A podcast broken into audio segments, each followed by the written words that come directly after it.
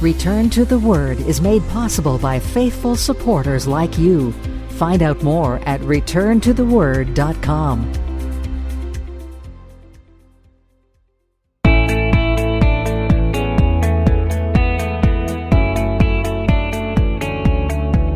Welcome to another edition of Return to the Word Radio with Bible teacher Mark Fontecchio.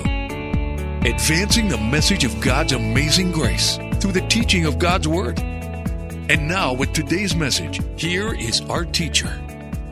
Moving on with our text in Daniel, we're going to read the rest of our text in Daniel chapter 10 and then make our way through this fascinating chapter. Daniel 10 is before us, and we start our time with verse 12. Then he said to me, Do not fear, Daniel, for from the first day that you set your heart to understand and to humble yourself before your God, your words were heard, and I have come because of your words. But the prince of the kingdom of Persia withstood me twenty one days. And behold, Michael, one of the chief princes, came to help me, for I had been left alone there with the kings of Persia. Now I have come to make you understand what will happen to your people in the latter days. For the vision refers to many days yet to come. When he had spoken such words to me, I turned my face toward the ground and became speechless. And suddenly, one having the likeness of the sons of men touched my lips. Then I opened my mouth and spoke, saying to him who stood before me, My Lord, because of the vision, my sorrows have overwhelmed me and I have retained no strength. For how can this servant of my Lord talk with you, my Lord? As for me, no strength remains in me now, nor is any breath left in me. Then again, the one having the likeness of a man touched me and strengthened me.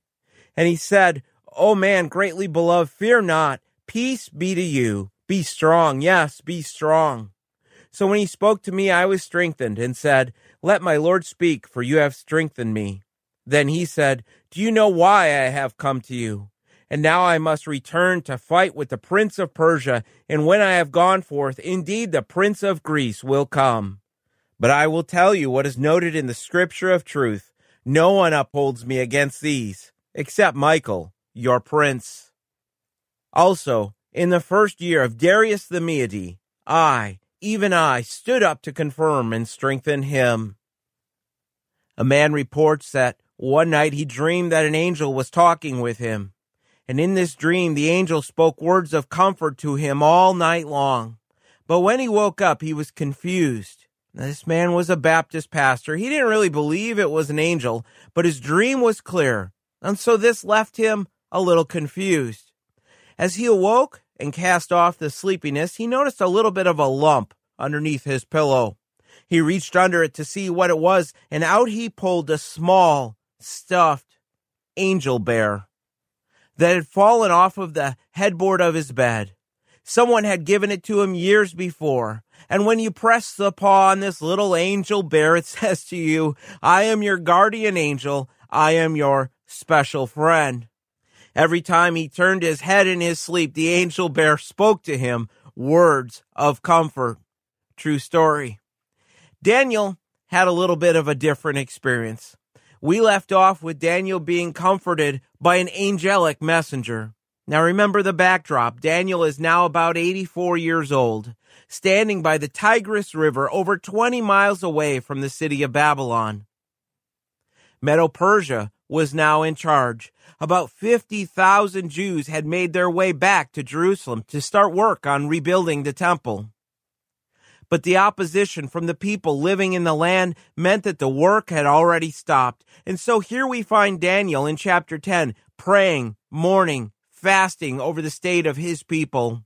And this is when this vision, this is when this revelation of God came to him. Daniel alone saw this angelic being. And as we look to our passage, understand the significance of this text because it has been said that no other passage in the entire Bible gives us as much insight into the spiritual battle that is taking place beyond what we can see. Let's get to our text, verse 12. Then he said to me, Do not fear, Daniel, for from the first day that you set your heart to understand and to humble yourself before your God, your words were heard. And I have come because of your words. But the prince of the kingdom of Persia withstood me twenty one days, and behold, Michael, one of the chief princes, came to help me, for I had been left alone there with the kings of Persia. Do not fear, Daniel. Easier said than done. The details provided by Daniel in verses 5 and 6 paint a picture of a majestic being that reflects the very glory of God. Think back to verse 11 where we left off. Daniel was shaking, trembling. He fainted. But think of what Daniel learned. The angel told him, From the first day that you set your heart to understand, your words were heard, and I have come because of your words. Daniel was fasting and praying for three full weeks, 21 days. Daniel was a man of prayer. Certainly, Daniel was a man of faith, greatly beloved by God. But after time, even for the men strongest in the faith, questions do come. Is God hearing my prayer? Will he answer? I've been there. You've been there. When we pray and pray and pray, and that little bit of doubt, that little bit of uncertainty, whether God is really listening to us, creeps in. Here is where my faith is made stronger. This verse gives us confidence to know that even when we pray and heaven is silent, God hears our prayers. The prayers of his people are heard at once. James 5:16 The effective fervent prayer of a righteous man avails much. Daniel was told, I have come, Daniel, as an answer to your prayers. God has heard your plea. You know, it's been said many times that prayer delayed is not prayer denied. And on this occasion, the reason for the delay, it's found right here in verse 13. Take the first part of the verse. But the prince of the kingdom of Persia withstood me 21 days. I want to walk you through how we determine the identity of this prince. First, note that he had some direct relation to the kingdom of Persia. Second, this prince must have been more than just a man to be able to resist an angel of God and to make it necessary for the archangel Michael to step in and help out. Third, this prince resisted the messenger sent by God. He was someone who opposed the very will of God, and therefore the only conclusion you can make is that he belongs to the forces of darkness a fallen angel, a demon. And there is one more nugget of information. Notice down in verse 20, the angel testified that he had to return to fight with the prince of Persia. And so just by deduction, just by a little bit of reasoning through this, we understand that whatever relationship this prince had with the kingdom of Persia, it must have been an ongoing relationship. The angel with Daniel would have to return and fight again. So here is what we know. Put it all together. The prince of verse 13 is a demon, probably of high rank, assigned by the chief demon himself, Satan, assigned to Persia. This demon was assigned to Persia. Now let's talk about this. Here we have a demon opposing the will of God for Persia. In Daniel 10, Persia dominated the world. Now don't miss the teaching. Even though the Jews were allowed to go back to Jerusalem to rebuild the temple, they were still under the control of Persia. Verse 20 is going to tell us about a prince over Greece. And we know from the other visions in the book of Daniel that we have studied, the people of Israel would be under the control of Greece after, after Persia fell at the hands of Alexander the Great. The idea seems to be here that Satan actually puts forth certain demons to influence governments against the people of God. Keep in mind the word for prince just means ruler and carries with it the idea of being in charge. So we know that in some way this angel of God was held up or withstood by this prince, this fallen angel. And then Daniel tells us, Behold, Michael, one of the chief princes, came to help me, for I had been left alone there with the kings of Persia. Now, at this point, Michael shows up on the scene. Michael is mentioned five times in the Bible, three times in the Old Testament, two of which are in this chapter. And then Daniel mentions him again in chapter 12. We read of him again in Jude 9 and Revelation chapter 12, verse 7. Jude 9, it tells us that Michael is an archangel. Archangel literally means chief angel, giving us the idea that there are different ranks among the angels of God, and that Michael is one that is among the highest in rank. Which Daniel tells us right here in verse 13 that Michael is one of the chief princes. In Revelation chapter 12, the apostle John, he saw Michael leading the angelic armies against Satan and his demons. The name Michael, it means who is of God. And we learn from verse 21 and from chapter 12 that Michael was assigned to be the prince of Israel. Listen, think about this. God assigned one of his highest ranking angels to the people of Israel. Again, demonstrating God's love and protection for his people, whether his people knew of it or not. With this spiritual battle that took place in verse 13, when Michael came to the aid to help this angel, the one speaking to Daniel, between the two of them, they were victorious. And so the idea with the last phrase of verse 13 is that once again these angels were victorious. This one, this angel, was now left to be the influence over the kings of Persia and not the demonic forces of Satan. And here is why this is significant. Here is why this was so critical for the Hebrew people. Notice with me at the end of the verse, it is not just the king, it is kings, plural. Now, here is what I think this probably refers to. As an answer to Daniel's prayer, this angel was sent to battle the demon that had influence over Cyrus king of Persia. And once this battle was won with the help of Michael, this angel now had the position of influence over Cyrus, who at this time was the king of Persia. But they would also have influence over the kings to come. Because remember, Persia would be on the scene for two more centuries before Alexander from Greece would defeat them. This spiritual battle was significant because it was for a position of influence over the king of Persia, and therefore influence over the politics, over faith, religion. And it was the kings of Persia who would now be in control and ruling over the Jewish people. Verse 14. Now I have come to make you understand what will happen to your people in the latter days. For the vision refers to many days yet to come. The angel told Daniel, he had come to give understanding of what would happen to the Hebrew people in the latter days. Latter days is an expression used often in the books of prophecy to refer to the future. Perhaps the best way to understand the meaning here is just to continue to study the rest of the book. Because as we study chapter 11 and chapter 12, we'll see exactly what the latter days are. But for now, think of days after Daniel. Think of the time of Antiochus Epiphanes. And after a long period of time, think of the days of the coming Antichrist. This is God's future plan for his people from Daniel's time all the way up to the time of the Antichrist, the second coming of Christ, and the establishment of the kingdom of Christ on earth. But again, don't miss the subtle teaching.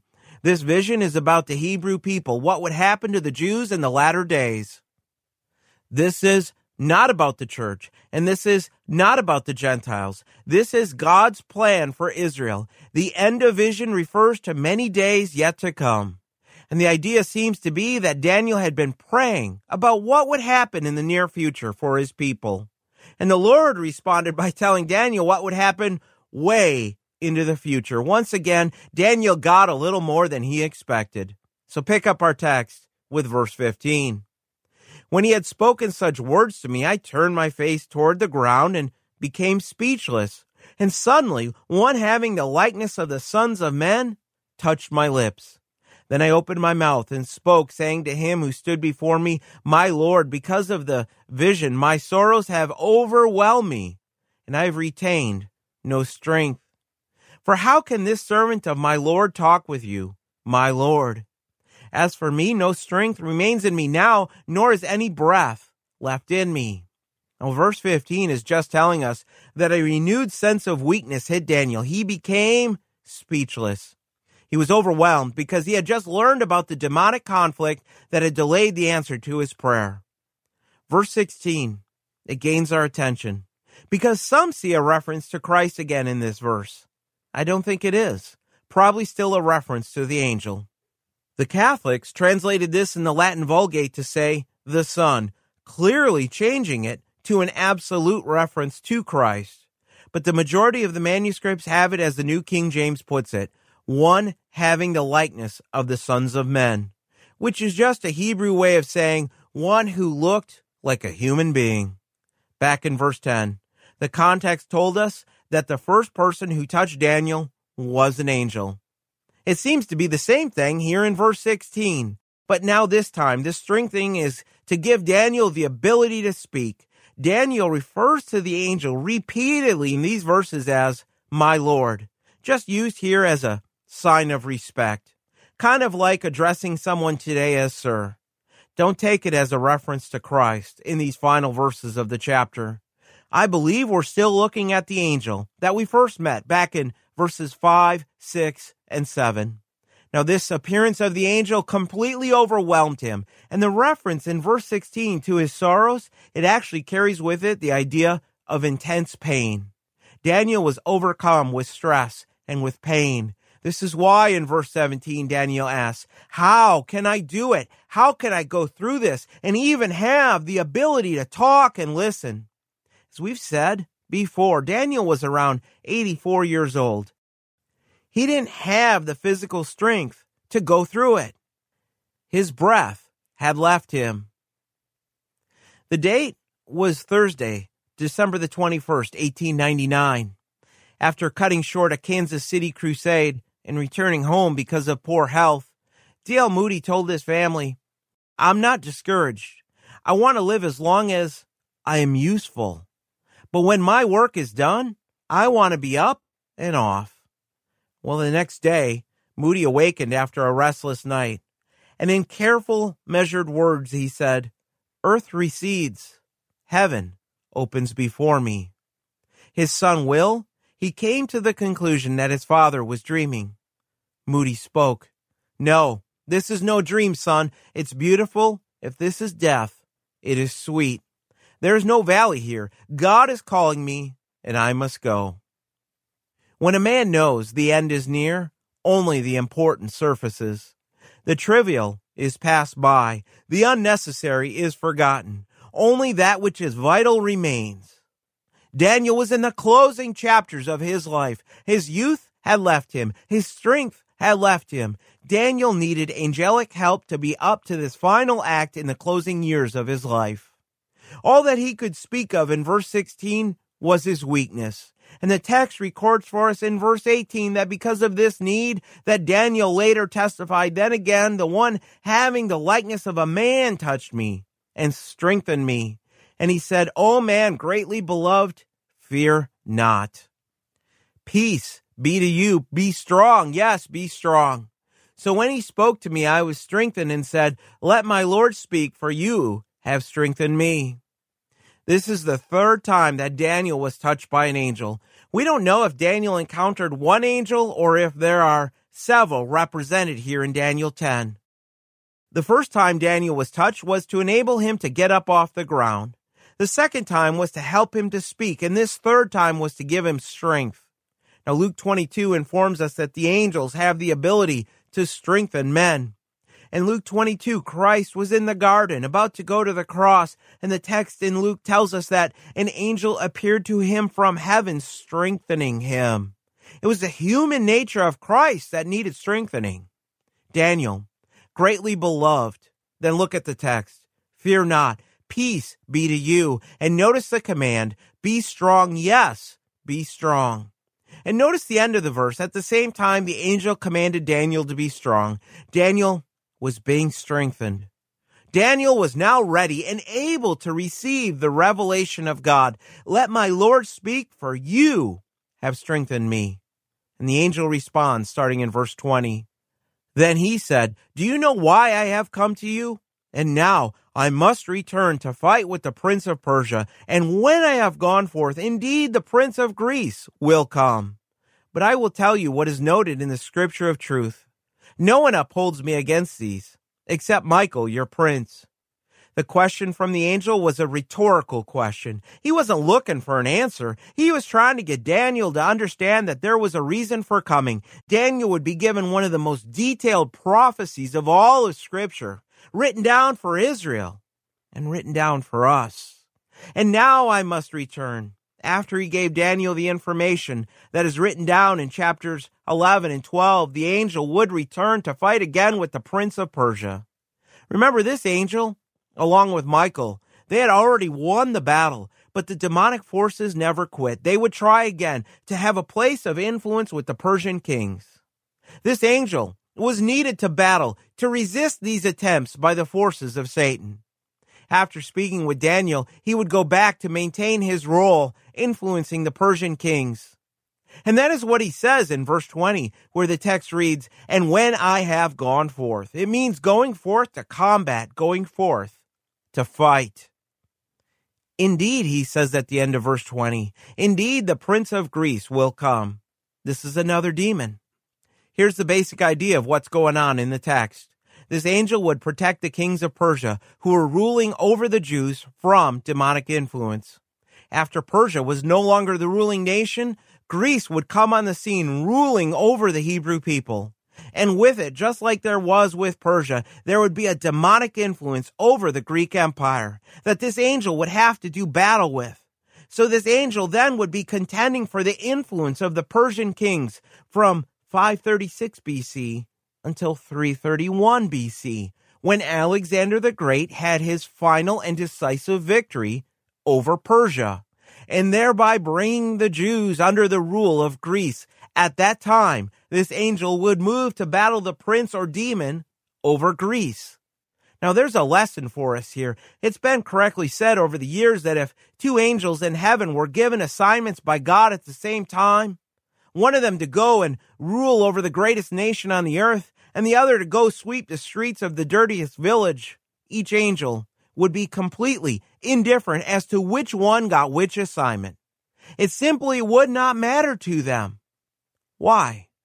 Because their joy, their fulfillment comes in being obedient to God. I think we see that here in Daniel 10. And so it should be for us. The important thing should not be what God has us doing. The important thing is that we are doing what God wants us to do. Verse 21, the angel speaking. But I will tell you what is noted in the scripture of truth. Scripture of truth writing of truth. It actually doesn't refer to just the Bible. It refers to the divine decrees of God. God has a future plan for everything. And the angel came to tell Daniel some of the truth of the divine decrees of God regarding their relationship to the kingdoms of the world. Daniel could trust these words. The message he was receiving was God's truth. The angel was letting Daniel know that God is in control.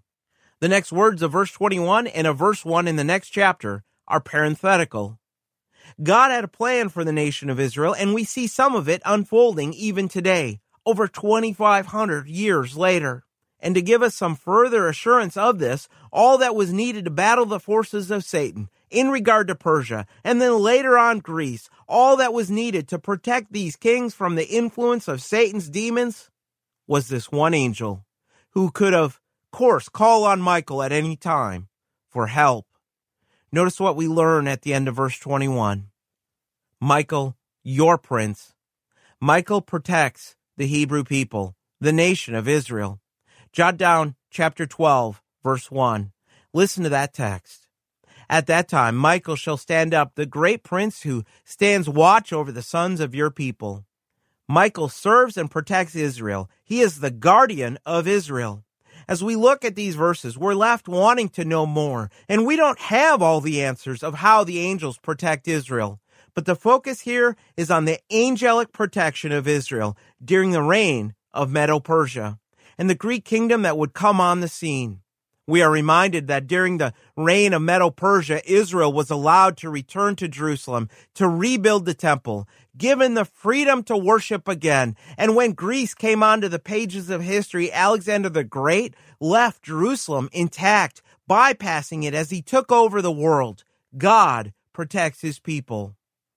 Our last verse in verse 1 of chapter 11. It reads, Also in the first year of Darius the Mede, I, even I, stood up to confirm and strengthen him.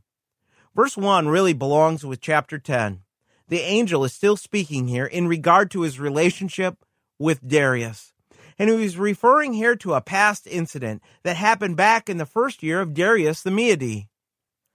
Remember now, there are two main theories about Darius. Some believe this is the same person as Cyrus, meaning just another name for Cyrus. I tend to think that Cyrus was the king over Medo Persia, and Darius was probably appointed by Cyrus to rule over the old Babylonian Empire. Darius was the one that was just in charge over the Babylonian Empire. What's taking place with this angel in chapters 10 and 11 is taking place in the third year of Darius and the third year of Cyrus. The angel was talking about something that happened in the first year of the reign of Darius. Now, two years before this are roughly the time of the events of chapter 9. And so the idea here is that two years before this, this angel had gone to help Darius. He had gone to confirm and strengthen him, or in other words, to support and help him. Now, let's think of why this would be significant. Chapter 6 of Daniel is not just some childhood story about Daniel in a lion's den. It's meant to show us in the first year of Darius, same time frame, as the reference in Daniel 11:1 that there was an effort to make Darius hostile toward the nation of Israel. But what happened? Well, God sent his angel to shut the mouths of the lions. Daniel 6:22. And then Darius the Mede wrote the decree telling the people to honor the God of the Hebrew people. This was also the time that the Lord moved King Cyrus to allow the Jews to go back and rebuild the temple. In our last study, we looked at this in 2 Chronicles chapter 36, but now I would like to have us read from Ezra chapter 1. Let's turn there and read these words before we close. Ezra 1, starting with verse 1. Now, in the first year of Cyrus, king of Persia, that the word of the Lord by the mouth of Jeremiah might be fulfilled, the Lord stirred up the spirit of Cyrus, king of Persia, so that he made a proclamation throughout all his kingdom, and also put it in writing, saying, Thus says Cyrus, king of Persia, all the kingdoms of the earth, the Lord God of heaven has given me. And he has commanded me to build him a house at Jerusalem, which is in Judah. Who is among you of all his people? May his God be with him, and let him go up to Jerusalem, which is in Judah, and build the house of the Lord God of Israel. He is God, which is in Jerusalem. And whoever is left in any place where he dwells, let the men of his place help him with silver and gold, with goods and livestock, besides the free will offerings for the house of God, which is in Jerusalem.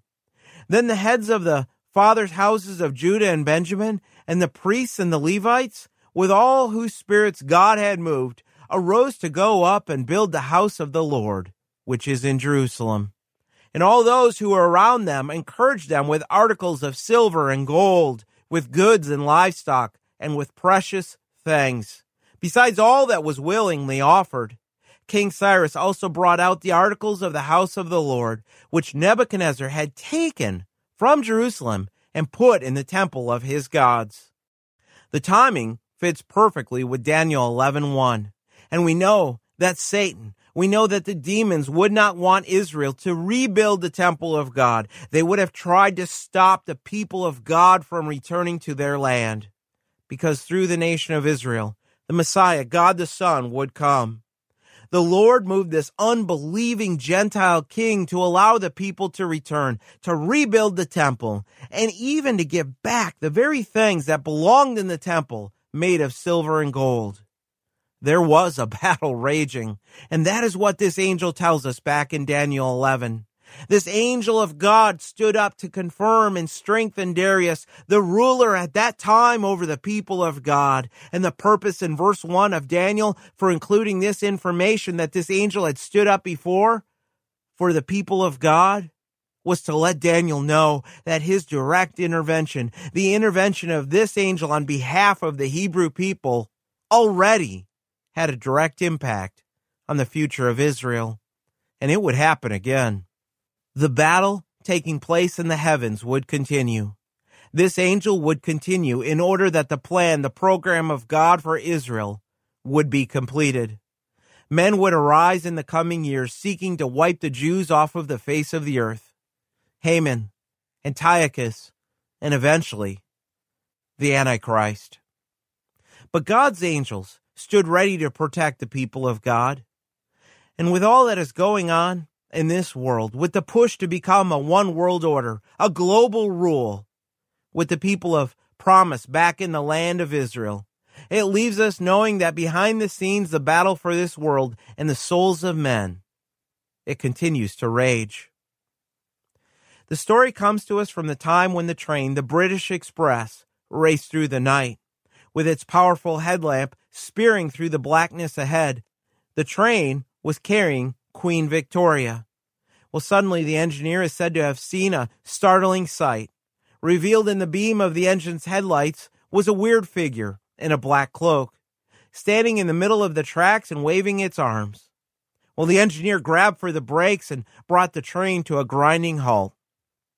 The engineer and the other men on the train climbed out to see what had stopped them, but they could find no trace of the strange figure.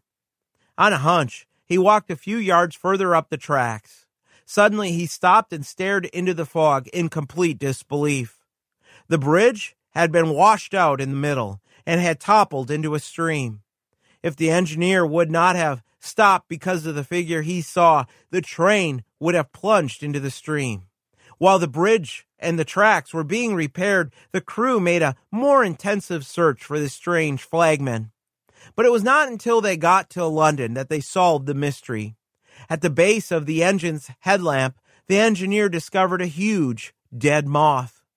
Now he looked at it a moment, and then just on impulse, he wet its wing and he kind of pasted it to the glass of the lamp.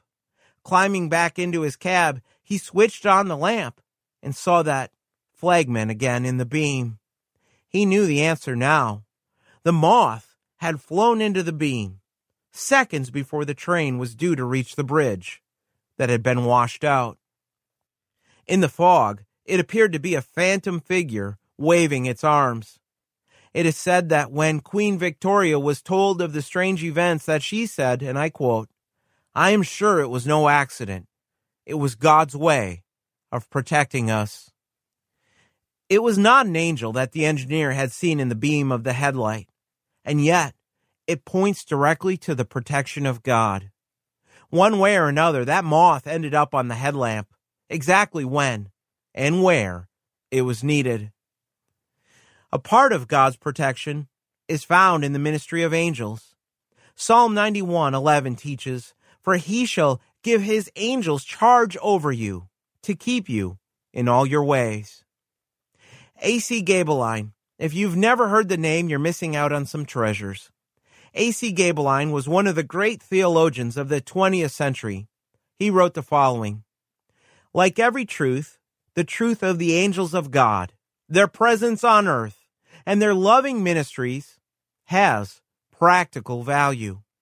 Listen to this as we realize in faith that they are watching us, ready to walk with us as we walk with Him in His ways, ready to serve us as we serve Him, ready to shield us and help us in a hundred different ways.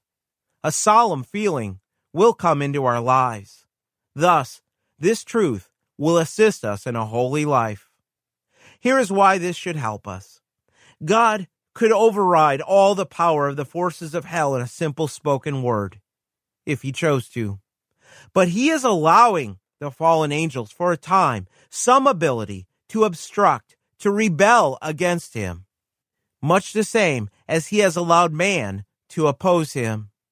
Job teaches us that Satan is never allowed to go beyond the due limit set by God. God will not allow a believer to be tested beyond his limit. That is the promise of 1 Corinthians 10:13. And so be encouraged to know that angels are working to fulfill the plan of God. Angels are working to protect and defend the saints of God from the attacks of the evil one. But here is where we need to remember that the powers of Satan and the powers of the fallen angels, they do not compare to the strength and might of God himself. Christ is the light that came into the darkness. He will not, he cannot be overcome by darkness. He is the eternal light of men. So plant firmly in your mind the understanding that no matter how strong the demonic activity may be, we fear not because our trust is in the one who has overcome the world.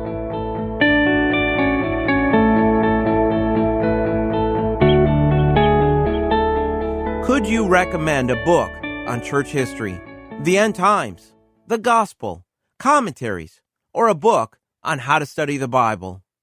We get asked this a lot, and so I thought it would be helpful to have an Amazon store with a list of books that have helped me in my own faith.